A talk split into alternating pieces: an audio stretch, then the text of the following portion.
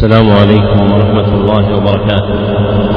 الحمد لله الذي جعل طلب العلم من أجل القربات وتعبدنا به طول الحياة إلى الممات وأشهد أن لا إله إلا الله وحده لا شريك له وأشهد أن محمدا عبده ورسوله صلى الله عليه وسلم ما عقدت مجالس التعليم وعلى آله وصحبه الحائزين مراتب التقديم أما بعد فهذا الدرس الثالث والثلاثون في شرح الكتاب الأول من برنامج التعليم المستمر في سنته الثانية إحدى وثلاثين بعد الأربعمائة والألف واثنتين وثلاثين بعد الأربعمائة والألف وهو كتاب تذكرة السامع والمتكلم للعلامة محمد بن إبراهيم بن جماعة رحمه الله ويليه الكتاب الثاني وهو بلوغ القاصد جل المقاصد للعلامة عبد الرحمن بن عبد الله البعلي رحمه الله ويليه الكتاب الثالث وهو فتح الرحيم الملك العلام للعلامة عبد الرحمن بن ناصر بن سعدي رحمه الله. وقد انتهى بنا البيان في الكتاب الأول إلى قوله رحمه الله تعالى في الباب الرابع السابع إذا صحح الكتاب والمقابلة على أصله. نعم. بسم الله الرحمن الرحيم. الحمد لله رب العالمين. وصلى الله وسلم وبارك على عبده ورسوله نبينا محمد وعلى آله وصحبه أجمعين. اللهم اغفر لنا ولشيخنا وللحاضرين ولجميع المسلمين. قال المصنف رحمه الله تعالى السابع إذا صحح الكتاب والمقابلة على أصله الصحيح أو على شيخ فينبغي له أن يشكل أن يشكل المشكل أن يشكل المشكل ويعجم المستعجم ويضبط الملتبس ويتفقد مواضع التصحيح وإذا احتاج ضبط ما في متن الكتاب إلى ضبطه في الحاشية وبيانه فعل وكتب عليه بيانا. وكذا إن احتاج إلى ضبطه مبسوطا في الحاشية وبيان تفصيله. مثل أن يكون في المتن اسم حريز فيقول, فيقول في الحاشية هو بالحاء المهملة وراء بعدها وبالياء الخاتم خاتمة بعدها زاي أو هو بالجيم والياء الخاتمة بين رائين مهملتين وشبه ذلك. وقد جرت العادة في الكتابة بضبط الحروف المعجمة بالنقط وأما المهملة فمنهم من يجعل الإهمال علامة ومنهم من ضبطه بعلامات تدل عليه من قلب النقط. أو حكاية المثل أو بشكلة صغيرة كالهلال وغير ذلك. وينبغي أن يكتب على ما صححه وضبطه في الكتاب وهو في محل شك عند مطالعته أو تطرق احتمال. صح صغيرة ويكتب فوق ما وقع في التصنيف أو في النسخ وهو خطأ كذا صغيرة. ويكتب في الحاشية صوابه كذا إن كان يتحققه. وإلا فيعلم عليه ضبة وهي صورة رأس صاد. تكتب فوق الكتابة غير متصلة بها. فإذا تحققه بعد ذلك وكان المكتوب صوابا زاد تلك الصاد حاء فتصير صح. وإلا كتب الصواب في الحاشية كما تقدم.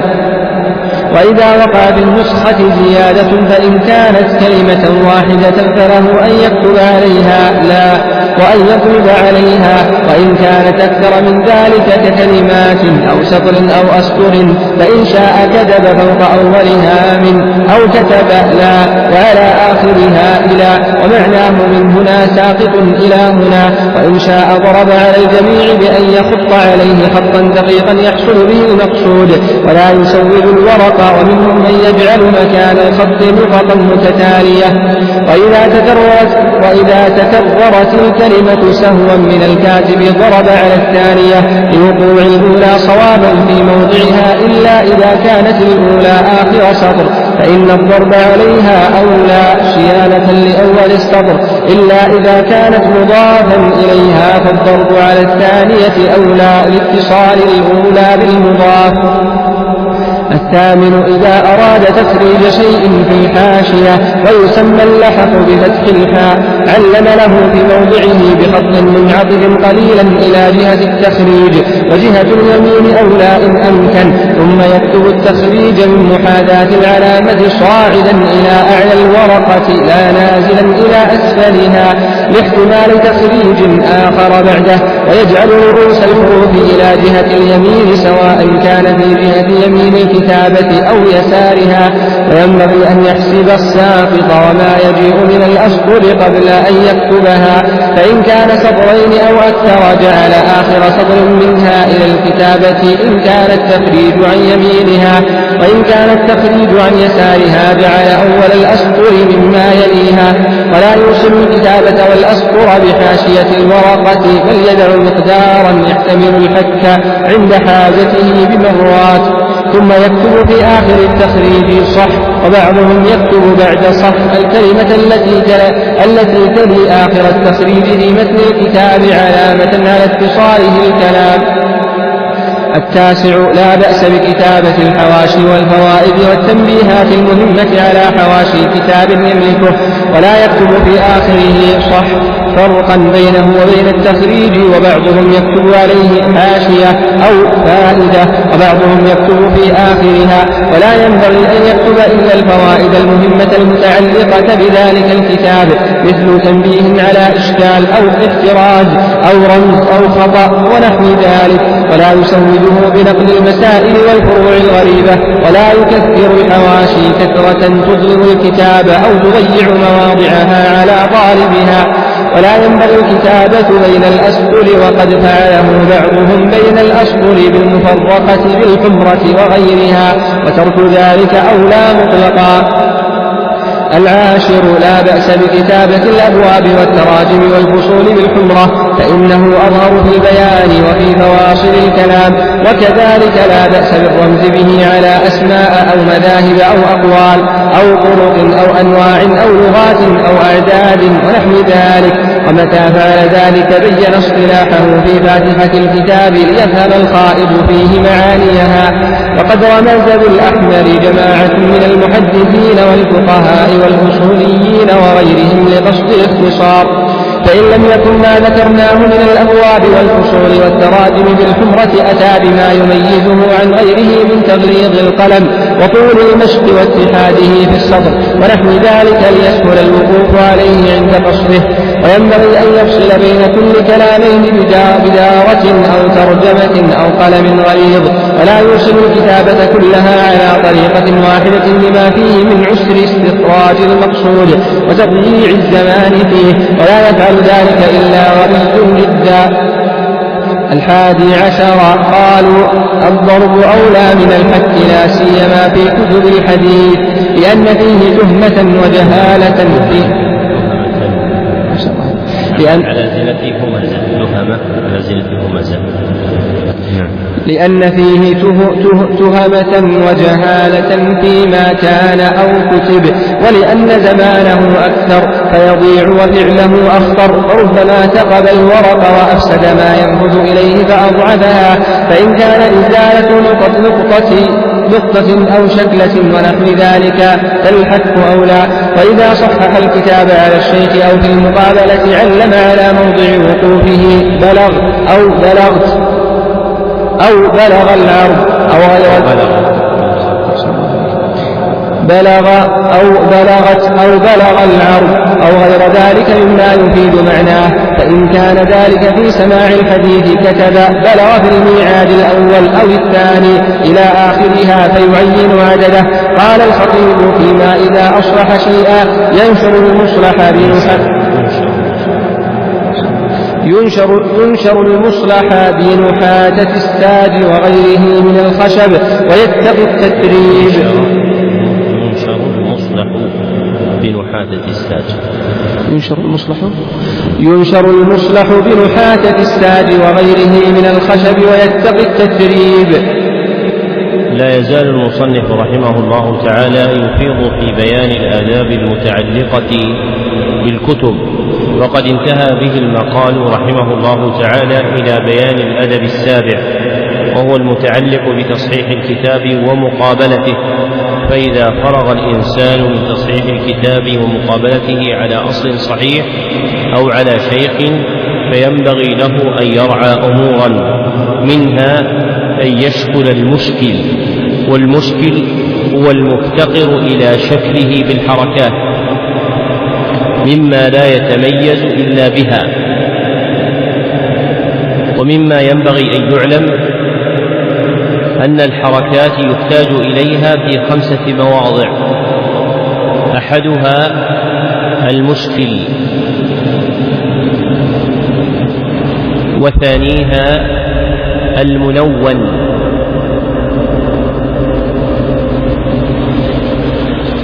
وثالثها الممنوع من الصرف.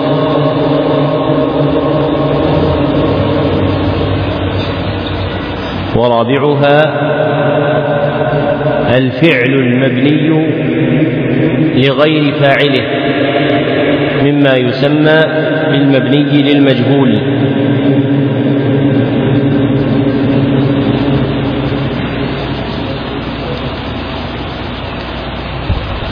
ذكرنا يا إخوان. مشدد.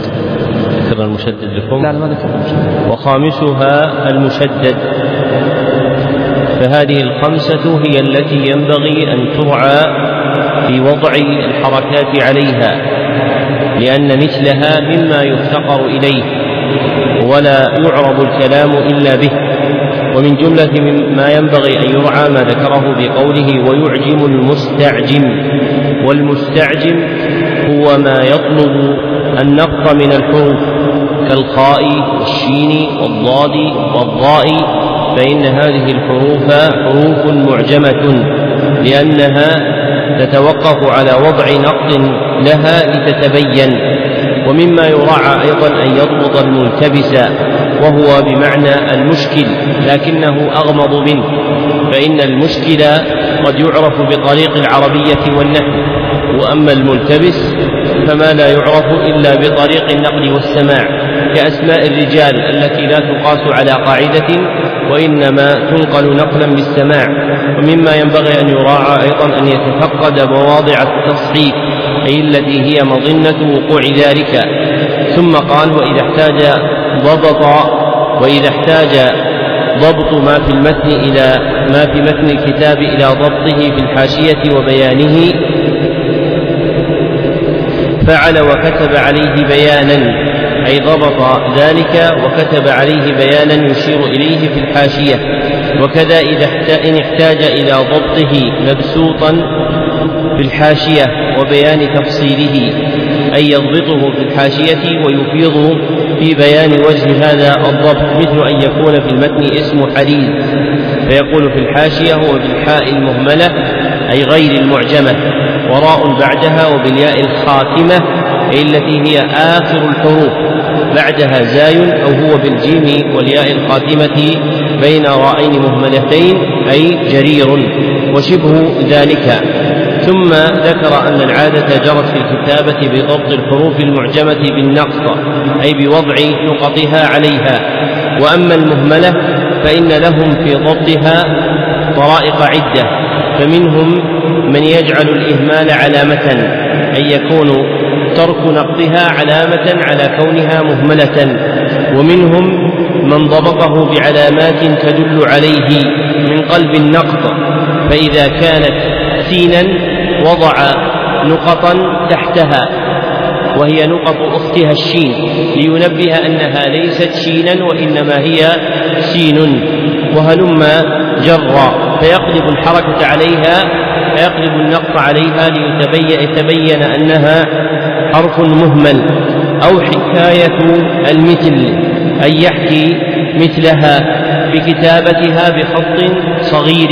فلو قدر أن إنسانا كتب كلمة حجر فإنه يضع تحت المهمل حرف الحاء مرسوما بصورته ليعلم أن هذا حرف مهمل. أو بشكلة صغيرة كالهلال يضعونها أسفل الحرف المهمل كقلامة الظفر مقلوبة فإذا كان في الاسم مثلا حرف مهمل كسعيد وضعوا تحت ذلك الحرف المهمل قلامة ظفر مقبولة مقلوبة يشيرون إلى أن الحرف مهمل. ثم قال وينبغي أن يكتب على ما صححه وضبطه في الكتاب وهو في محل شك عند مطالعته. أو تطرق احتمال صح صغيرة أي ما كان على الصواب في الكتاب لكن ربما ظن مطالعه أنه على وجه الغلط فإنه ينبه إلى كونه صحيحا بكتابة كلمة صح عنده. ويكتب فوق ما وقع في التصنيف أو في النسخ وهو خطأ كذا. صغيرة فوق تلك الكلمة منبها إلى أنها هكذا وقعت في الأصل مع كونها غلطا. ويكتب في الحاشية صوابه كذا إن كان يتحققه أي يتيقنه وإلا فيعلم عليه ضبة وهي صورة رأس صاد تكتب فوق الكتابة غير متصلة بها فيكتب حرف الصاد مع سنته وتكون ما بعد السنة ما بعد السنة ممدودة ووجه ذلك أنه إذا تحقق بعد ذلك كونه صحيحا فإنه يكمل الصاد التي كتبها مع مدتها بعد السنة بإضافة حاء إليها فتكون كلمة صح إشارة إلى صحتها. فما ورأيت فوقه هذه العلامة وهي الصاد مع سنتها ممدودة بعدها فاعلم أن هذه الكلمة محل شك عند الناسخ ثم قال وإذا وقع في النسخة زيادة فإن كانت كلمة واحدة فله أن يكتب عليها لا مشيرا إلى إلغائها وأن يضرب عليها بخط دقيق كما سيأتي وإن كانت أكثر من ذلك ككلمات أو سطر أو أسطر فإن شاء كتب فوق أولها من أو كتب لا وعلى آخرها إلى فيكتب أول تلك الجملة من ويكتب آخرها إلى. أو يكتب على أول الجملة لا ويكتب آخرها إلى. ولا يلزم أن يكون ذلك زيادة أو نقصا في نص الكلام بل ربما يكون نقصا في السماع. فإن المحدثين رحمهم الله تعالى ربما حصل لأحدهم فوت سماع حديث أو أكثر في انشغاله بأمر ما أو انصرافه أو ما يعرض له. فيكتب في أول ما فاته من السماع من حديث أو حديثين يكتب أوله لا ويكتب آخره إلى إشارة إلى أن ما بين هذين الحرفين مما لم يحصل له سماعه وإنما يرويه إجازة أو وجادة أو بطريق غير الطريقين المذكورين.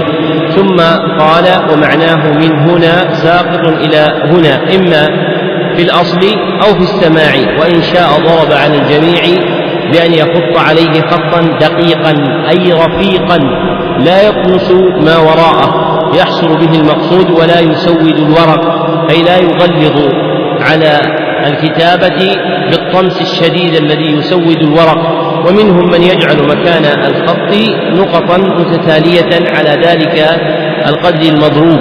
وإذا تكررت الكلمة سهوا من الكاتب ضرب على الثانية أي على الكلمة الثانية بأن يجعل عليها خطا رفيقا أو نحو ذلك لوقوع الأولى صوابا في موضعها.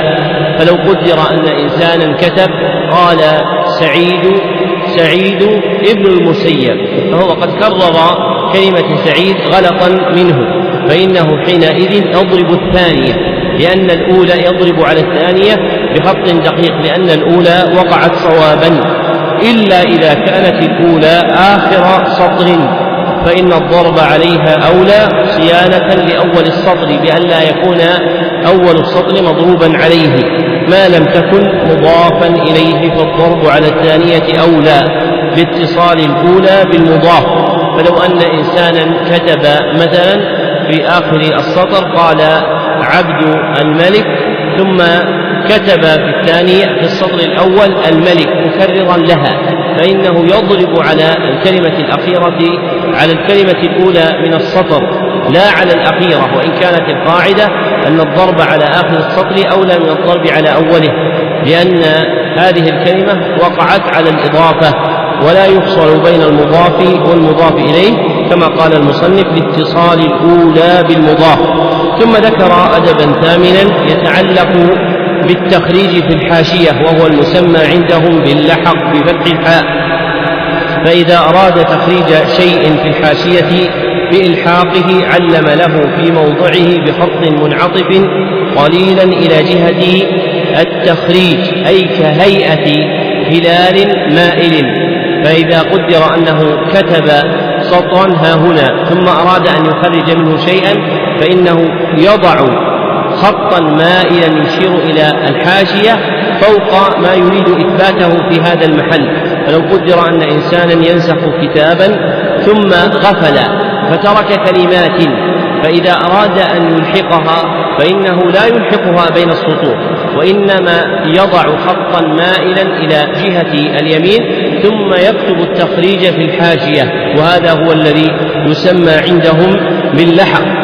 وجهة اليمين أولى إن أمكن فيجعله في الحاشية التي على يمين الورقة ثم يكتب التخريج من محاذاة العلامة أي مقابلا لها ليعرف أن هذا التخريج محله من هذه الإشارة التي وضعها الكاتب. فلا ينبغي أن يضع الخط المائل إلى اليمين ثم يجعل التخريج في أعلى الصفحة فإنه لا يعلم محل هذا التخريج وإنما يجعل بداية كتابة اللحق موافقة لذلك الخط المائل الذي وضعه ثم يكتبه صاعدا إلى أعلى الورقة لا نازلا إلى أسفلها فإذا قدر في هذا الكتاب أنه أشار إلى اليمين فإنه حينئذ يبدأ به كتابة من أسفل كتابته هنا إلى أعلى الورقة ولا يبدأ بالعكس. فلو قدر أن السقط في سطر من هذه السطور فإنه يشير بالعلامة إلى اليمين. ثم يبتدئ بالكتابة من أسفل الصفحة صاعدا إلى أعلاها.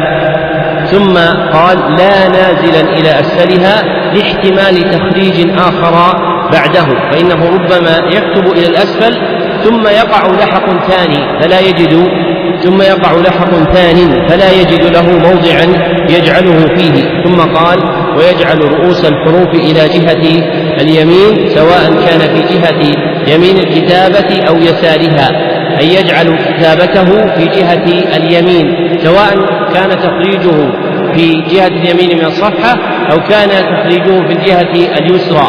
فإن الحروف تكون إلى جهة اليمين. فلو قدر أنه كتب تخريجا على يسار الصفحة فإنه لا يكتب الحروف معكوسة على هذه الصفحة بل يكتبها بهذا الشكل مبتدئا من من موضع اللحق ويكتبه هكذا وتكون الحروف إلى الأعلى. فالحروف كيفما كتبت في الحاشية اليمنى أو اليسرى فإنها تكون إلى اليمين.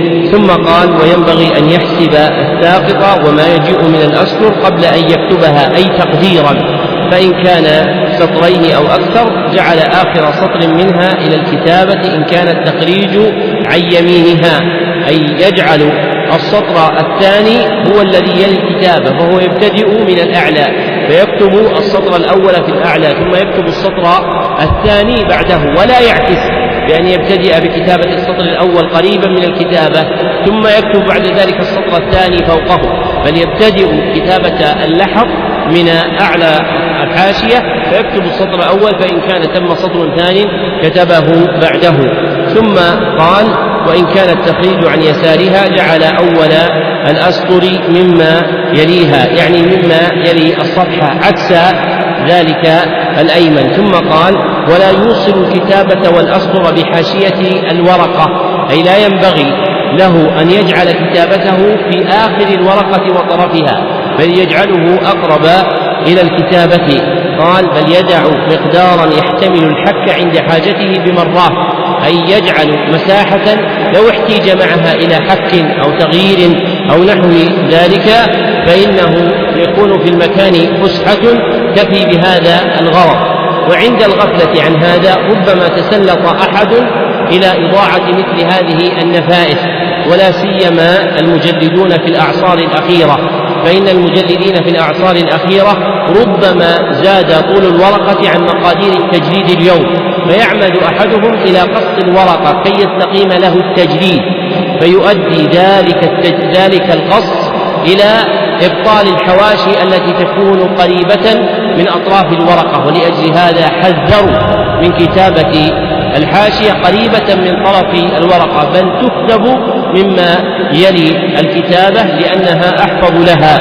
ومن طالع كثيرا من جنايات المجلدين على كتابات العلماء المتأخرين وقف على قدر وافر من إضاعة العلوم. وقد كان من علماء المسجد الحرام في القرن الماضي عالم كبير اسمه محمد علي بن حسين المالكي وكان مفتي المالكية بعد أخيه وأبيه وكان رجلا أصوليا فقيها نظارا له حواش نفيسة على كتاب الموافقات والفروق وطبع بعضها وبعضها محفوظ بقلمه في مكتبته التي وقفها في مكتبة مكة المكرمة ولكنها أضحت اليوم وقد قطعت كثير من أوصالها بسبب صنيعة بعض المجلدين الذين قصوا تلك الحواشي في أطراف الورقة فأفسدوها. ثم قال ثم يكتب في آخر التخريج أو يكتب في آخر التخريج صح إشارة إلى ثبوته.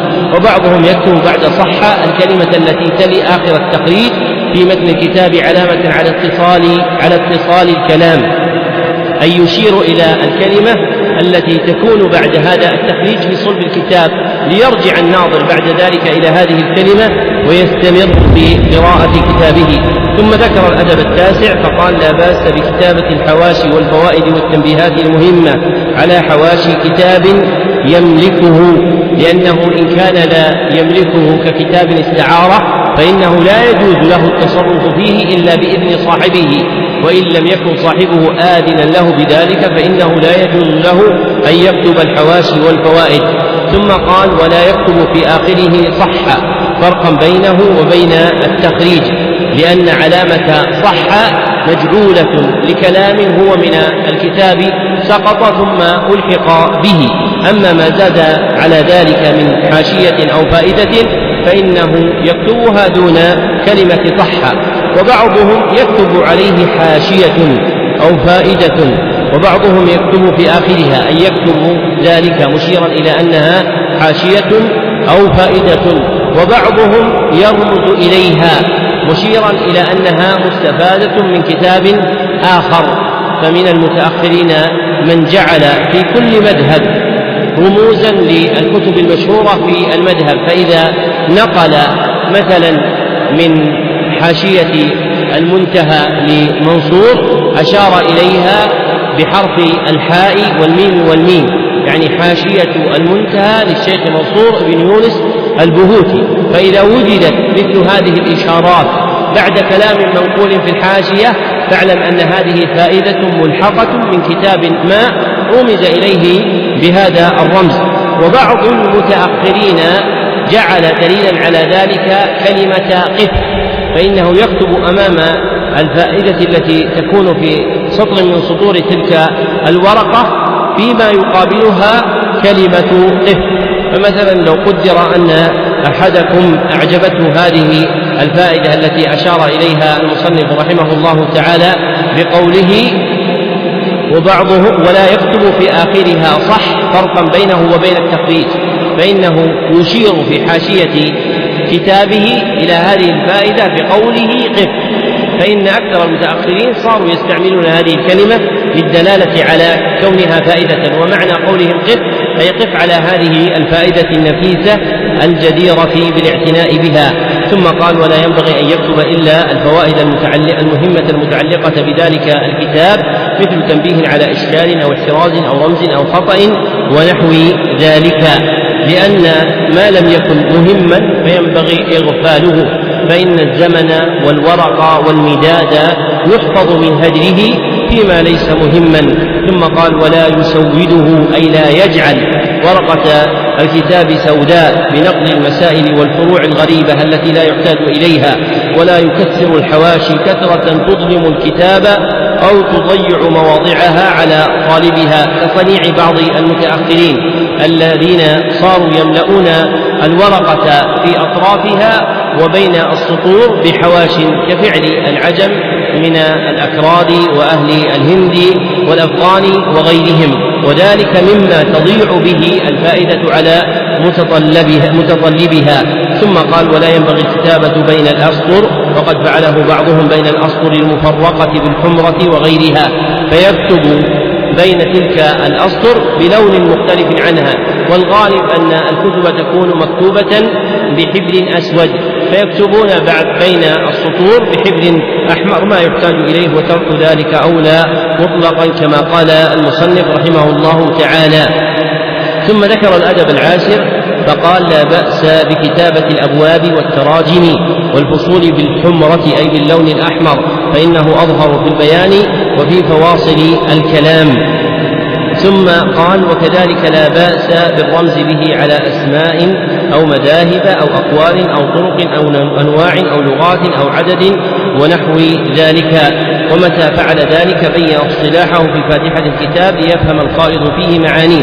فإذا احتاج إلى أن يستعيض عن لفظ مصرح به باسم أو مذهب أو قول أو طريقة أو نوع برمز يجعله له فلا بأس بذلك شريطة. أن يبين ذلك الرمز في مقدمة كتابه ليعرف عنه كالرموز المعروفة عند المحدثين مما يشار به إلى الأئمة المخرجين حديث الراوي أو ما يذكر فيه من جرح وتعديل ونحو ذلك. ثم قال وقد رمز بالأحمر جماعة من المحدثين والفقهاء والأصوليين وغيرهم لقصد الاختصار أي تمييزا له عن اللون الأسود فإن اللون الأحمر إذا استعمل قليلا مع الأسود اتضح وكان بينا. ومن هذه الجهة اشتهر عند المتأخرين ما يسمى بالاحمرار فإن الاحمرار عندهم هو ما يزاد على الأصل. لأن أصل الكتابة هي اسوداد ويسمونها أيضا إكحلالا لأن لون الكحل أسود. ثم إذا أرادوا أن يزيدوا شيئا فيه نظما أو نثرا سموا ذلك إحمرارا.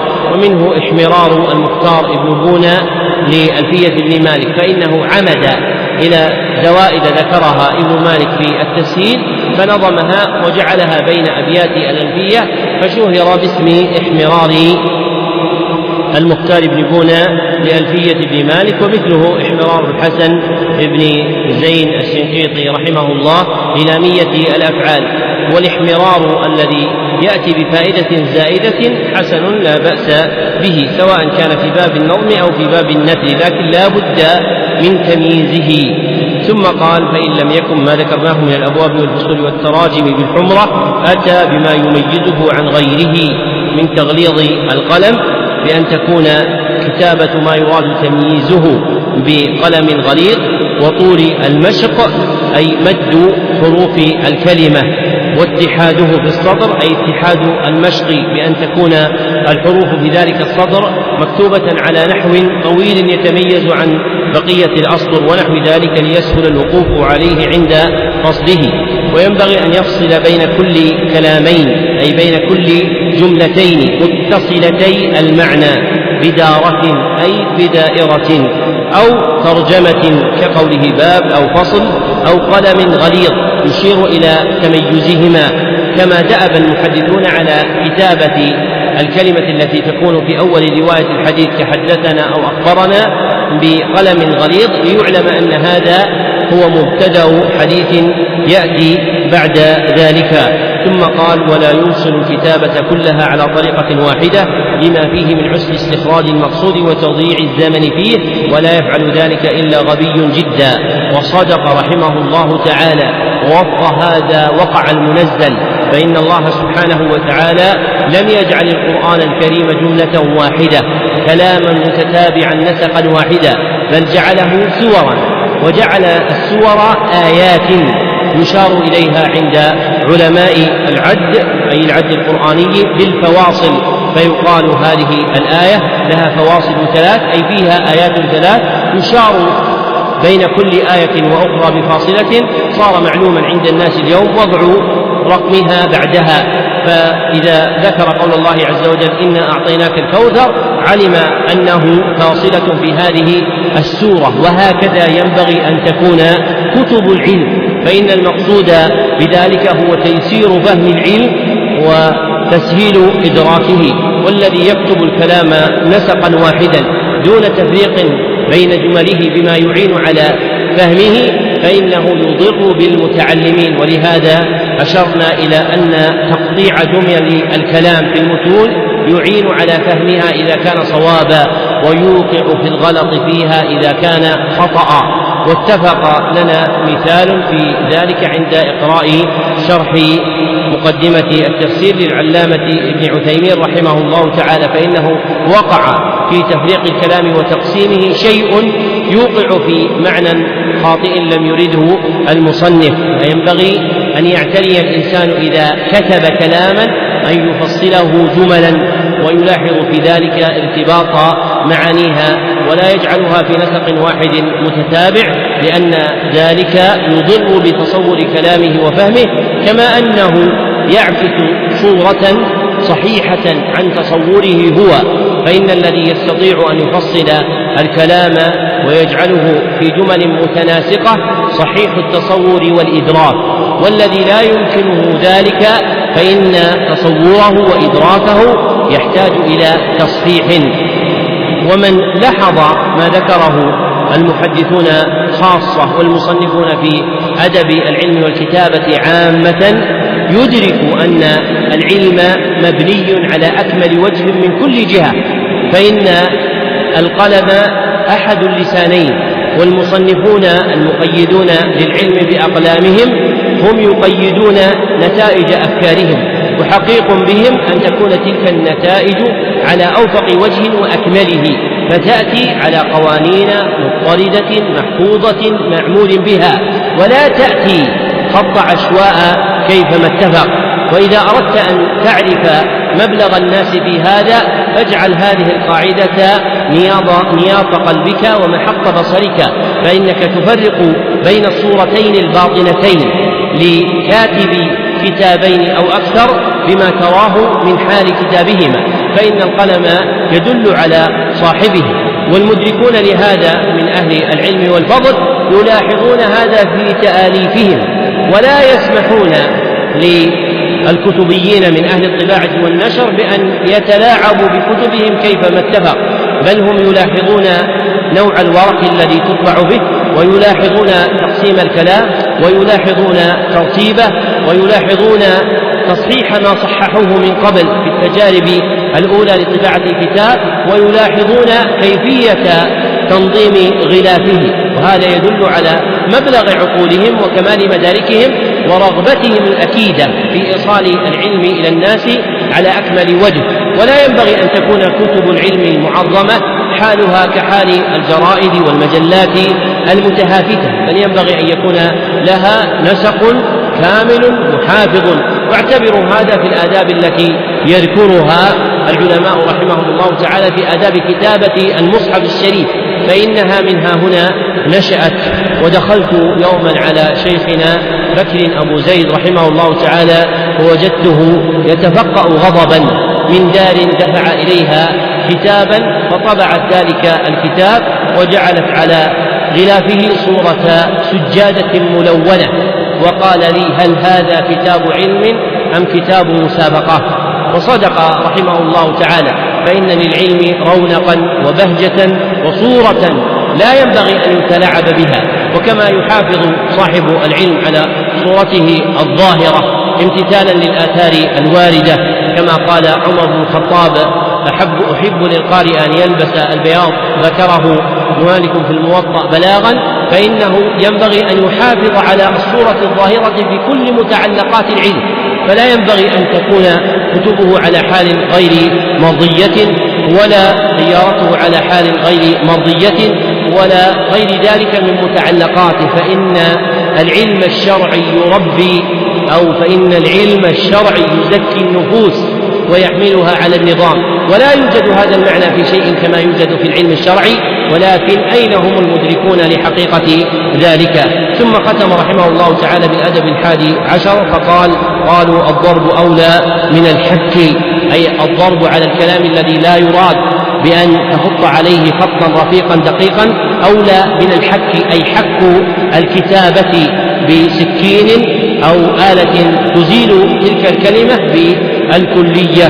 ثم قال لا سيما في كتب الحديث لأن فيه تهمة وجهالة فيما كان أو كتب أو كتب فإن الذي يجري يده في كتب الحديث بالحك ربما أراد نفي شيء ووضع شيء فيكون مظنة تهمة له ولأن زمانه أكثر فيضيع فإن الحك يأخذ مدة طويلة فيضيع فيه وقت طويل.